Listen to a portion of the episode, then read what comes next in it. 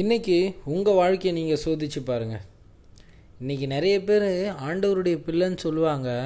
ஆனால் வாயை திறந்தாலே ஒரே கெட்ட வார்த்தை. பிறரை தூஷிக்கக்கூடிய காரியங்கள். கோபம் அப்படின்ட்டு ஆண்டவர் எதை எதெல்லாம் விட சொல்கிறாரோ அந்தந்த காரியங்கள்லாம் அவங்க வாழ்க்கையில் இழுத்து பிடித்து இருக்கிறவங்களா இருப்பாங்க. ஏன்னா நம்ம வாழ்க்கை அப்படியாப்பட்ட ஒரு வாழ்க்கை கிடையாதுங்க. நம்ம அதெல்லாம் விட்டுட்டு தான் நம்ம ஒரு புதிய மனுஷனாக ஆண்டவருக்குள்ளே வாழ்கிறோம் அப்போ இந்த புதிய மனுஷன் எப்படியாப்பட்டவனாக இருக்கணும்? பழைய காரியங்களை களைந்து போட்டுட்டு ஆண்டவருக்கு பிரியமான ஒரு பாத்திரமாக வாழக்கூடியவனாக இருக்கணும். இன்றைக்கி ஆண்டவருடைய பிள்ளைன்னு சொல்லிட்டு உங்கள் வாழ்க்கையில் இந்த மாதிரியான காரியங்கள் இருந்துச்சுன்னா தயவு செய்து எல்லாவற்றையும் தூர தூக்கி போடுங்க.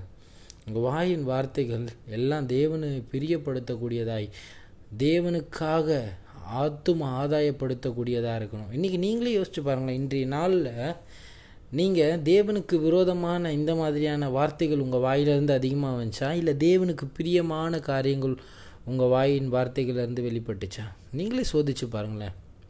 யாக்கோபு இந்த நாக்கை பற்றி எவ்வளோ காரியத்தை அவருடைய அதிகாரத்தில் மூணாவது அதிகாரத்தில் பார்த்துருப்போம். என்னது? இது அநீதி நிறைந்த உலகம்.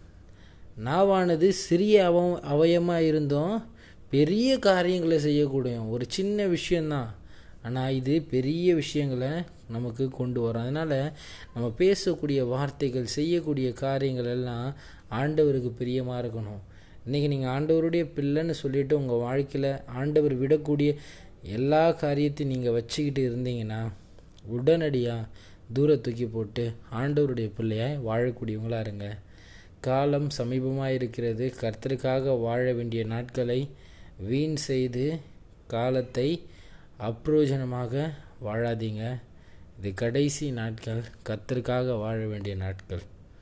ப்ரைஸ்லாட் நீங்கள் இன்றைக்கு கோபம் வந்தாலும் சரி பாவம் வந்தாலும் சரி ஆண்டவர் என்ன சொல்லியிருக்காரு?